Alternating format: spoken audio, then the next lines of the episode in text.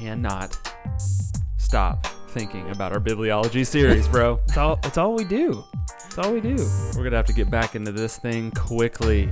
We want to welcome you to the Reformed Informants. This is a podcast devoted to biblical exposition, systematic theology, and practical application for the good of the church. I'm Lance Burrows, along with TJ Darty, and we are the Reformed Informants. Man, that is sounding good. Darty party. Oh, rolls I'm off the still nervous. I'm still nervous. I, I I noticed you slowed down, but you nailed it. okay. Stuck the landing. I'm Okay. happy. I feel good. Yeah. All right, let's get right into it. Uh, let, us start here uh, with this episode uh, with just a a short recap of what we've talked about so far in bibliology. So, the first thing that we looked at, first episode, we talked about revelation. Has God revealed himself? We concluded that he has, generally to all mankind, and then in a special way, special revelation uh, through uh, Scripture. Right? That's yeah. basically where we landed on that. Exactly. Yeah. We went broad, general revelation, more narrow into special revelation, um, and then we looked at um, the the next. Um, development in our bibliology was to look at inspiration, right? And what? Why did we? Why did we go from revelation to inspiration? Yeah, well, if God has revealed Himself, um, what the next step in that is: has it been documented? Has it been recorded? If so, where? And that ultimately brought us to inspiration. Mhm. God inspiring human authors through the power of the Holy Spirit to write His words. And then the kind of the natural corollary of that, um, related and um, so um, intimately connected with inspiration, was the doctrine of inerrancy. Um, and by that we mean that the Bible, in its original autographs as it was written um, and inspired by God, therefore it does not contain error Right. right? Like Right. because it comes from um, God Himself, that is breathed out by God. It is a reflection, as you said, of the character of God, right? Like this, um, the Bible uh, speaks to who God is, and so therefore the Bible must be inerrant. Right. Wh- Whether it's David writing the Psalms, um, whether it's Moses uh, in the book of Leviticus, Mhm. or um, one of the New Testament authors, Luke, in the Gospel of Luke, their autographic text, the one that they authorized, is the document that we would say is from God and it is inerrant That's right. without any error. That's right. So that that brings us uh, to what is this? This is the third part in our bibliology series. I That's right. Yeah. Yeah, this brings us to uh, the next two points in kind of our flow of bibliology, and that would be uh, authority and sufficiency. So we'll spend the first half of the episode here uh, dealing with uh, the authority of uh, Scripture. Yeah, and and before we talk specifically about that, I think it's important, and the reason why we kind of do that recap, um, it- it's important for us to see that this is systematic theology, and we spoke um, early on. We were talking about what theology is and how to do theology, but that theology is consistent Right. right? Like if we're building a system that has to be cohesive, it has to fit together. Well, if we deny that the Bible is inspired, well, then we can't maintain that the Bible is inerrant. If, if it doesn't really come from God, then it can't be free from error. At least we can't know that. And if it doesn't come from God and it doesn't um, and it does have error, then how can it be authoritative? Sure. Right. So like this is connected. Yeah, the, it's all connected. Just an, an, an illustration to think of, at least a basketball or a sports illustration. uh, The same would be true of shooting a free throw. Every component from your Mm. feet up goes into releasing that ball for a free. Or we've got a we've got a catcher yeah, over here. Right. Former Um, retired. Yeah, former retired catcher. Um, oh, but the same would be true even in those situations, That's or even right. batting at the plate. It, every, every single component is brought into that Mhm. swing or that shot or that particular throw down to second base. Right. So you would say then that if, if one of those um, areas falls out of place, that everything else is impacted or affected by it. Absolutely. Right? It's, it's like the human body in, in those uh, motor skill movements, but also, you know, I've got pain here, but it's because I have an issue in my back and that's causing all these other things to not function properly, right? Kind of the same concept. Well, that's how systematic theology works. And so because the we say God has revealed Himself, and He has inspired the text um, through human writers, uh, but by the hand of the Holy Spirit, that He has expressed that revelation in written form, and He has preserved that reservation so that it has been recorded without error. Then we must say then that the Bible is necessarily authoritative. Okay, so we're talking about authority. We're going to work into a definition of that and then talk about some examples um, that we would find in, in the text. Uh, go ahead and define uh, authority for us. Kind of lay that out for us. Well, to say that the Bible is authoritative is to say um, that the Bible um, dictates what we must believe and how we must live. Right. Right. So the the Bible has the ability um, and the in and of itself because it comes from God, um, it has the ability to um, define how we are to think and how we are to practice, how we are to live. Okay. Right. Yeah, that's good. Uh, examples that I can think of, at least from Old Testament texts, would be Isaiah 50, 55, rather, uh, when it talks about uh, God speaking authoritatively in the sense that He is Lord, Yeah. uh, that He is King, uh, that He is Creator. Well, whenever I think about uh, the authoritative Word of God, I I'm really always taken back to Genesis Mm. um, when God says, "Let there be light." Mm-hmm. with, with, with the same authority that he brought um, this world into existence. That that's the the type of authority that every single word of God uh, contains.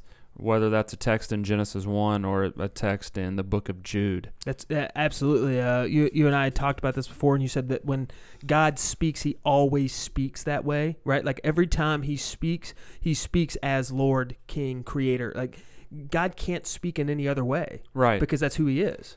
He- yeah. He he can't somehow take his authority down just a notch to 99% authoritative.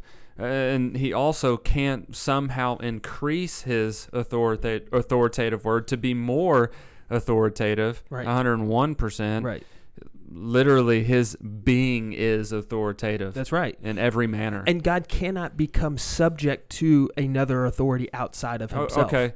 Yeah. So, what are some problems that we would run into with the character and nature of God if somehow He is submitting Himself to a, another God? I, I mean, is is that a possibility? I would argue no. Right, Obviously. Right. But again, if all of these points about systematic theology are connected, well, what if we were to find a text where God is submitting?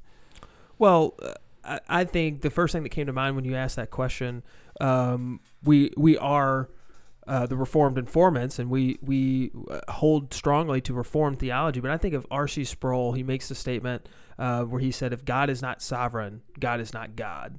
Right, and so to think if God is not authoritative, God is not God Okay. and the the whole system of God being um, authoritative over sin, over um, even in over evil, over Satan, the binding of Satan that's going to come um, in Revelation twenty. Like if if God does not have the authority over His creation, if God is not the Creator um, who rules over all of creation, then he can't be the judge. He can't be um, the one who enacts final. He does not have the final say um, in terms of um, the full manifestation of of end times and things of that nature. Does that make sense? Yeah. Is that kind of what you're thinking? Yeah, or what- absolutely. So, in, in terms of um, just sitting down and reading the Word of God, exposing yourself to uh, Scripture, y- you would come to the conclusion that God is the ultimate authority. In other words, the Mhm. Scripture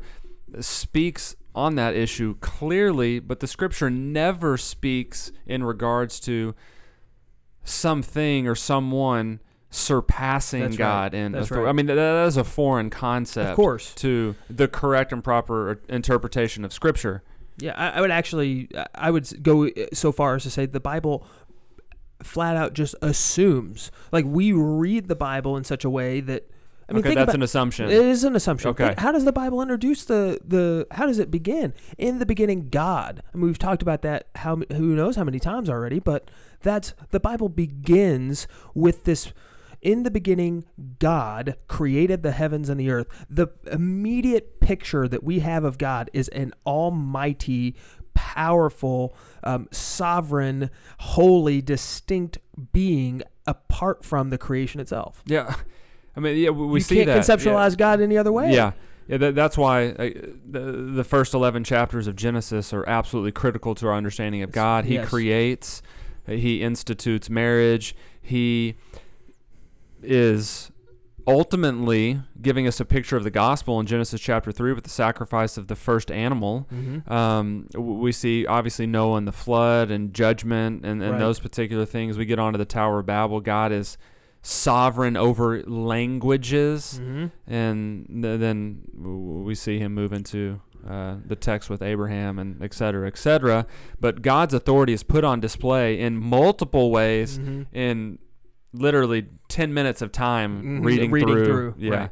Okay, texts. so we've we've introduced this subject of authority. We're in we're doing a series on bibliology, but we were just talking about God. How does this relate then to the word of God as we have it now in scripture? Like we would I don't think that we're going to have any pushback from certainly probably not from any of our listeners, but certainly not people that you and I would um, affirm as evangelicals. Like nobody's going to push back and say, "Well, no, God's not authoritative." Um, yeah, we we would say God's authoritative, but how does that relate to Scripture? Right. Right? Well, the, the Bible is God's expression of, or it's rather, the Bible is the expression of God's will to us. Okay. God, God has revealed His will to mankind through the text, and Mhm. since God can only speak in one way, it already comes with authority. So it's it's packed with the authority of God inside of it, right? Right. Like the, this, it's it's attached to it. I, I I'd like to say that it is a delegated authority, right? Like the ultimate source of the authority of the Bible is God Himself. But this is God's text. This is God's word, and so therefore, as you mentioned, it's the expression of that in written form. But it carries God's authority. It, it is attached to it, and it can't be separated like like God you can't separate the word of God from the authority of God Right, right like because as you mentioned earlier when God speaks he speaks authoritatively right. like so, it- that's the only way he can speak yeah, absolutely. So, if God is defining reality, if He is defining existence, if He is defining life, and God is really who He has said that He is, then He has the sole right to lay out those standards, to lay out that way of living, and we must fall underneath that's that. right that's right I, I I love that that concept that biblical image or that picture of falling underneath the authority of God like like we submit to that um the the Bible is authoritative over the way that we think, the way that we believe, the way that we behave. So so not only does the Bible inform us as to how to b- believe and behave appropriately, but the Bible then would correct and rebuke and and um, um, put us in our place when we step out Okay. from underneath of it. Why can God do that? Well, Why? Why? Why? Well, first of all, God's God, Okay. right? So everything that He says and does is perfect in and of Himself because that's the nature of God. Is it right for Him to do that? Absolutely, it's right. Um, God Yeah, can do no other. Right. Uh, yeah. Genesis 18. Shall not the judge of all the earth do, Do right. right. or do what is just? That's right. Um, Paul says the same thing as uh, in Romans nine. Like there's God is only just. He is only right. Everything He does is so. Okay. So yeah, just for one one example that I, I think we definitely need to have a uh, a biblical understanding on in relation to authority is dealing with objective truth. Mm. Okay, so is God giving us subjective truth, truth that's there to be uh, interpreted in however we see that fits our mind, our way of living, or our culture? Or, I mean, h- h- how is God seen in this authoritative, objective um, truth or, or objective morality that Yeah. we would claim that He has the right to give? Right. Um, well, a couple of things that come to mind there. First of all, we live in an age um, that is so upside down, so backwards. Right. We live in this um, this post modernity philosophical mindset, um, which suggests that there are no moral absolutes. There's no such thing as um, absolute truth or absolute morality or no standard um, by which those things can be measured. Um, that your truth or your moral compass is yours and yours alone. And I cannot tell you that yours is wrong. I can't um, suggest that mine is superior to yours. That's the world's philosophy right now as we find ourselves today. Um, the Bible, though, would would say the opposite, and not that my morality or my um, understanding of truth is the the yardstick to measure yours, or vice versa, but rather that we must both take our understanding of morality and truth and judgment on all those things must be measured through the Bible's objective truth, objective morality, right? Like those things are found in the Word of God and they are authoritative as such. Yeah. Uh, uh again, to, to kind of echo w- with what you're saying there about the the authority of God, is that what He has said has been made clear. It's objective. It is authoritative, like we've been arguing, and it is the standard. And we see as a pattern throughout the Old Testament and the New Testament of people truly submitting to that authoritative Word of God. And on, on the flip side of that, uh, numerous examples that we can think of, specifically with the nation of Israel in the Old Testament. And we know from Paul's writings that those things were documented as an example That's right. of, of people not holding to the authoritative word of God. In, Mhm. other words, what God had said had been twisted and distorted subjectively to basically coming to the conclusion, well, I want to do what I want to do. Mhm. And w- we see as a pattern, even God responding to that, a rejection of his authority always has consequences.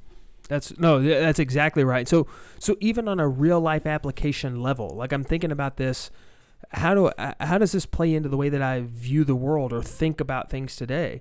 Well, because the Bible is a delegated authority from God, and because it speaks directly to how to how to properly believe and understand and view the world and how to properly behave, well, then to do that, to deviate from the standards that have been laid out in Scripture, is to disobey or to disbelieve God Himself. Right. Right? Like this is um, on behalf of God, the Word of God speaks for God. And so uh, the Bible is the authoritative representative, right, as God's Word. And to reject it, to rebel, to um, step outside of, or to disbelieve that is to sin against God and is to affront God's character by our beliefs and actions. Okay, right? so yeah, so the, the the response that you know I, I've received often, and you know I hear um, just broadly speaking, is that well, you know the, the laws and the commands that are laid out in Scripture regarding morality, Mhm. uh, those were just so long ago. Um, you know, it- it's an ancient book. Uh, They were dealing with a different culture, different people. It was different times. They They, they, didn't just, know better. right, They just weren't informed. So, I mean, would we say that the authority of Scripture was only limited to the time of the writing of Scripture? Right. Or- right. or or how how how do we say yeah it really is the authoritative word of God is applicable to 2019 Well, I, I, again, I think this goes back to, as we've been saying, the Bible is a reflection of God's character, right? It, it's um, this is a representative and a it's attached directly to who God is. And what does the book of Hebrews tells us? He says that Hebrews tells us that Jesus Christ is the same yesterday, today, and forever. Like there is no change in God. He God does not uh, shift and and react, and God is not a being or a man that he should lie or he should change his mind. Um, to to suggest that morality is moving or is insufficient in certain um, eras or has uh, we have evolved past that um, or that we have developed and that's to suggest that God God's um, revealed morality was not adequate at the time. Right. and, and it's to suggest that God is changing because this the authority is changing. Right. Right? Right. Like that's that can't be the case. Well when we're talking about um authority and God and His character and God being an eternal God and His truth being transcendent, His truth never ending, His word being fixed in the heavens.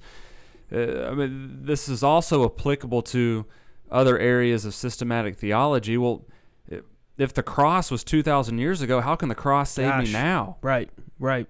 Right? That's a good point. Uh, so when we're talking about the inerrancy of Scripture, we're talking about revelation of God, we're talking about authority. We'll get on sufficiency here in a minute. Look, We're, we're dealing with an eternal God that transcends time, that is the author of truth. Yeah. Uh, the, the, these things aren't limited.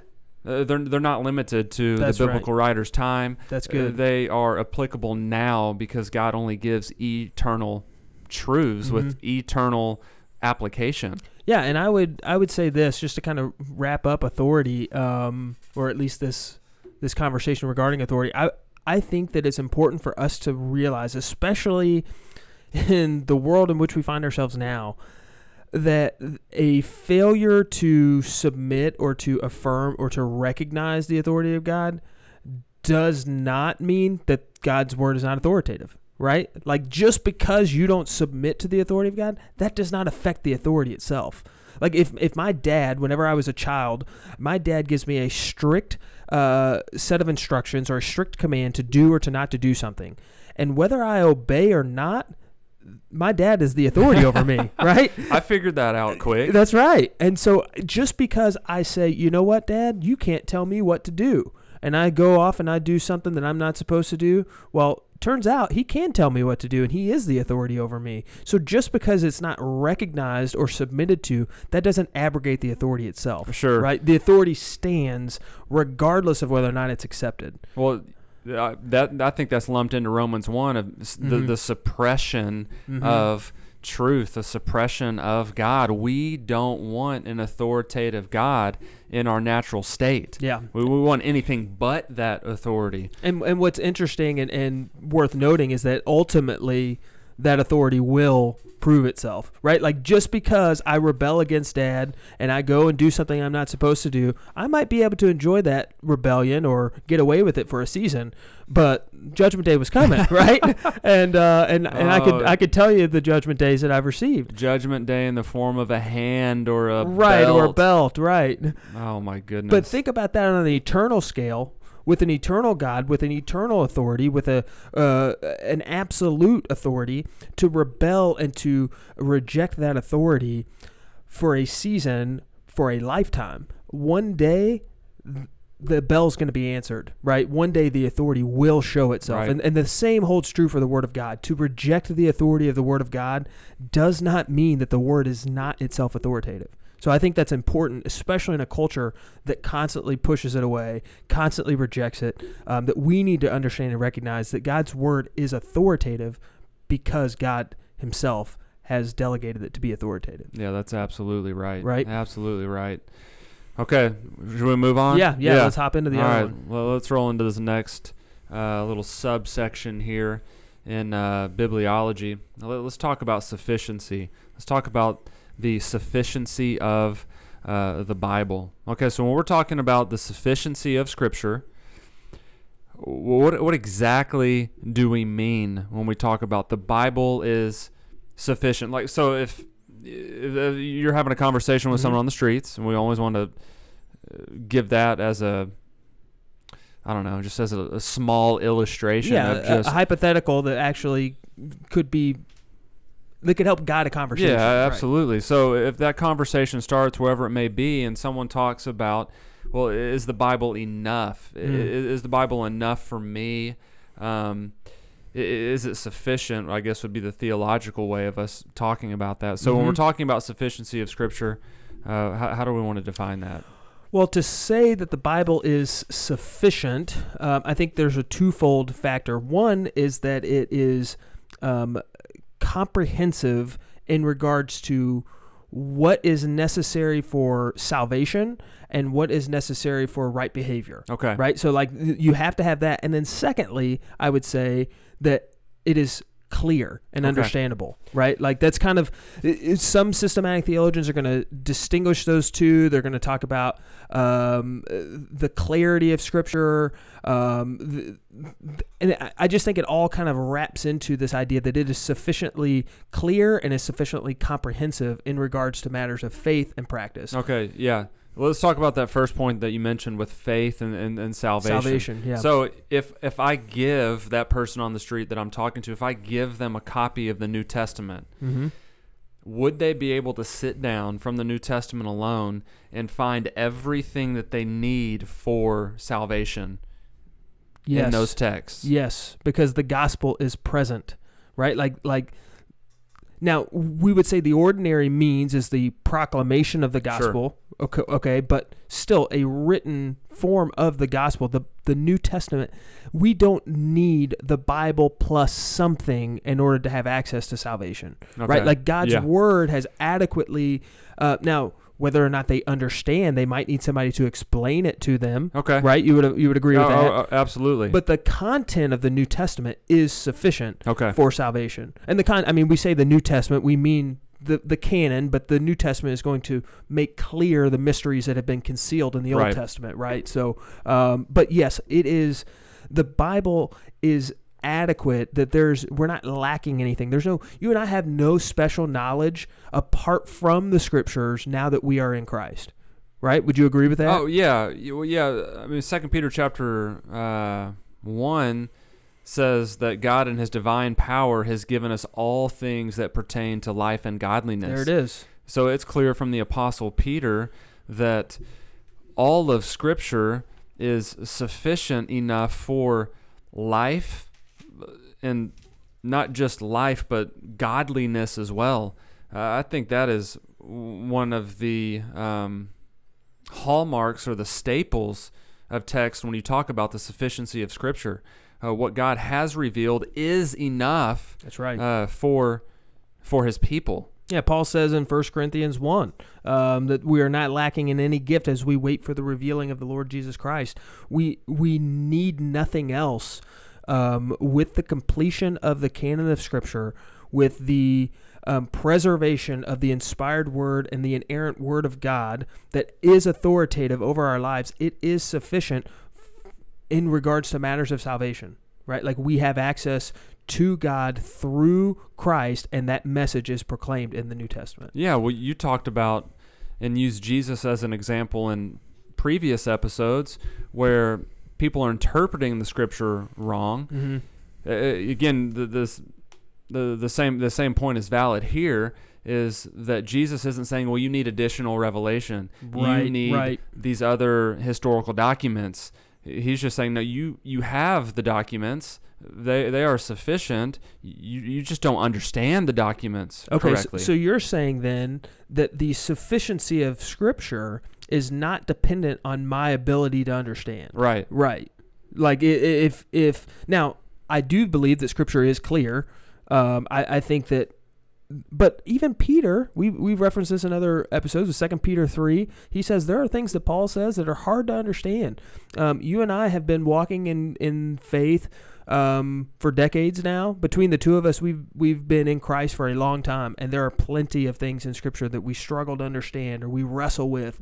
Right? W- would you say that? Oh yeah, I don't. Yeah, and of course Peter's the example of someone that doesn't shy away from. There are some difficult things in Scripture to understand, but when we're talking about the clarity of Scripture, your hallmark text, Yes. your essential components to the gospel, those are so clear that, uh, generally speaking, everybody can grasp. I would say. Yeah. What what the Bible teaches on Christianity 101. So, so if I'm reading through the New Testament, I'm not going to walk out. If I'm taking seriously the text and I'm using proper interpretive methods, but I'm and I'm adequately understanding, I'm not going to walk away and say, "Gosh, if I just work my way, I can get to heaven." Right. Right? Like, like that's what we're saying. That that salvation, the means of salvation, is clear. Over and over again. Repent and believe. Believe on the Lord Jesus Christ. Um, understand the truth of that and reject your old ways. You're wicked in your sin. Like those things are repeated ad nauseum in the New Testament. And we're not going to be so confused that we walk out from just the New Testament and say, well, I need to really make sure i polish up my idols tonight and uh, pray to all of them right? Like it's, Right. it, it's very clear that right. the the means of salvation has been laid out in the New Testament. Crystal, Right. crystal clear. Okay, so you say the Bible's sufficient in regards to salvation. Is the Bible sufficient for everything else that I need to know? So I've I've come to faith in Jesus Christ. Um, I I place my faith in Him. I have been saved. Now, how do I live? So I start to think about my old ways versus my new ways. Is the Bible going to be clear in how I'm to conduct myself in every matter? Oh, yeah. The Bible is absolutely clear and sufficient, not only on salvation but sanctification or Okay, salvation and Christian living. Um, Un- just unpack that then. Yeah, yeah, like- just looking at just the New Testament. When we read New Testament letters, uh, notice that a majority of the letters in the New Testament are they're they're written to churches. So there's an assumption that people are meeting, and there's an assumption that people need to be taught. And what they are being taught is what the apostles are giving them, which we've discussed that in previous episodes. Mhm. That the apostles are the witnesses that are bringing forth uh, New Testament scripture. The apostles are also writing to individuals. Those individuals are being told to teach sound doctrine. Um, but anytime there's any type of teaching, doctrine, exhortation that needs to be given to the people or to the congregations, it's always regarding the scripture. It's Mhm. always regarding the revelation of God. In other words, Paul he, he is never telling anybody to go outside of what was written. He, never telling anybody to look into the culture. He's always either explicitly referencing or alluding back to uh, the scriptures in regards to living based on what God has revealed. Yeah, that's and that's a really good point. And, and kind of to to take that one step further, there are issues or conversations in Scripture that aren't directly spoken to, but the principles right would be there. Like, uh, not to open up this can of worms, but uh, the issue of abortion. Well, there is not a direct "thou shalt not abort." Absolutely. You know what I'm saying? Right. But but we we can build a case and we can say, hey, look, the New Testament teaches us, and the the whole Scripture teaches us that every soul is valuable. Everybody is made in the image of God. That there is life at conception. We we build this case and say. Okay, based on all of these things, we can conclude that abortion would be a killing of a soul and we should reject that. Sure. Right? So it speaks, even though it doesn't speak directly, it will speak in a way that allows us to understand how to think and how to view and how to live.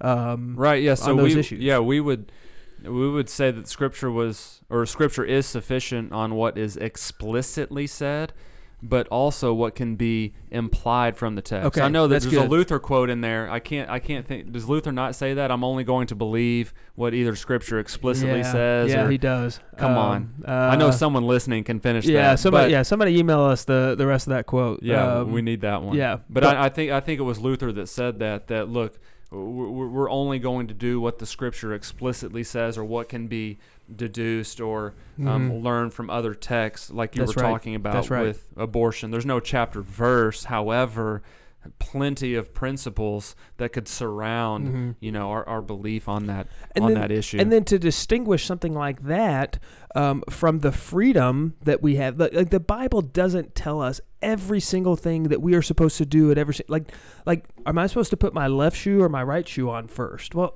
it doesn't matter. You know what I mean? Like like Christian living. we need more revelation. I, I want to know. I need to know how am I supposed to get dressed in the morning, right? Like I know that's kind of a silly example, but the the the point I think stands to say that there is not um, there is freedom or not a it's not sinful one way or the other on certain issues, right? Like the, like whether or not so you're talking about Christian liberties, or yeah, Is and that even uh, even yeah, Christian liberties or even just more broadly speaking, like there are things that are like adiaphora, like things that are just not um, it, it's not a matter of sin versus faith. Like this is just it's non it, it's a non-factor. Um, it doesn't matter. And then even Christian liberties to to go down that road a little bit, we have freedom in Christ um, to navigate through Christian living based on internal convictions and conscience, and there's freedom in it. Um, and if the Bible is not explicit, or as you mentioned before, if there's not a principle to be gathered from it, then there's freedom for the believer. And um, so there's not an issue of the Bible is not sufficient because it doesn't tell us how to answer that. Well, maybe it doesn't tell us how to answer that because that's okay. We don't need to know. Well, yeah, Deuteronomy 29, 29, the secret things of the Lord are the secret things of the Lord. That's not like our fallback verse, like, oh, we can't give an answer. But God has chosen to reveal certain things. Right. Those things are authoritative, and whatever has He has revealed, it's authoritative and it's also sufficient. In other words, you and I aren't lacking. We, That's right. we won't, Lord willing, uh, be four or five decades beyond our time now, thinking that you know, goodness, Lord, it would have been nice if Your Word, you know, would have helped me walk the Christian life. Uh, It would have been nice for it to be sufficient. Well, uh, the, the text is. Right. It- Well, le- hey Lance, how how did Satan fall from heaven if he was a perfectly created being? What does the Bible say? How wh- what was that step by step process? Well, it's it's not in there. I can't give you that answer. Yeah, I, I knew you couldn't. That's why I'm going to answer it for you. It's not in there. Yeah. You know, like and and that's okay. But the Bible is not a question and answer book. That's kind of what I wanted to Yeah, say there. good. Like it's not That's good. every question that I bring to the text, sometimes we bring the wrong questions. And we need to realize that our misapplication of, of coming to the text is not a deficiency on the part of Scripture, but rather it's a misunderstanding on the part of us. Right. So we need to recognize the Bible is sufficient in guiding faith, salvation, practice as Christian uh, Christian living. The Bible is adequate. It's sufficient. It has accomplished all that God intended for it to accomplish, and it lacks nothing in, in regard to that. Again, it's a reflection of God. That that that's we who keep coming God back is. to that. That's right. God is sufficient. Jesus Christ is sufficient. The Holy Spirit is sufficient. The gospel is sufficient, and the word that reveals all of that is is sufficient as well. Uh, we're, yeah. we're not lacking in anything. That's right. That's right.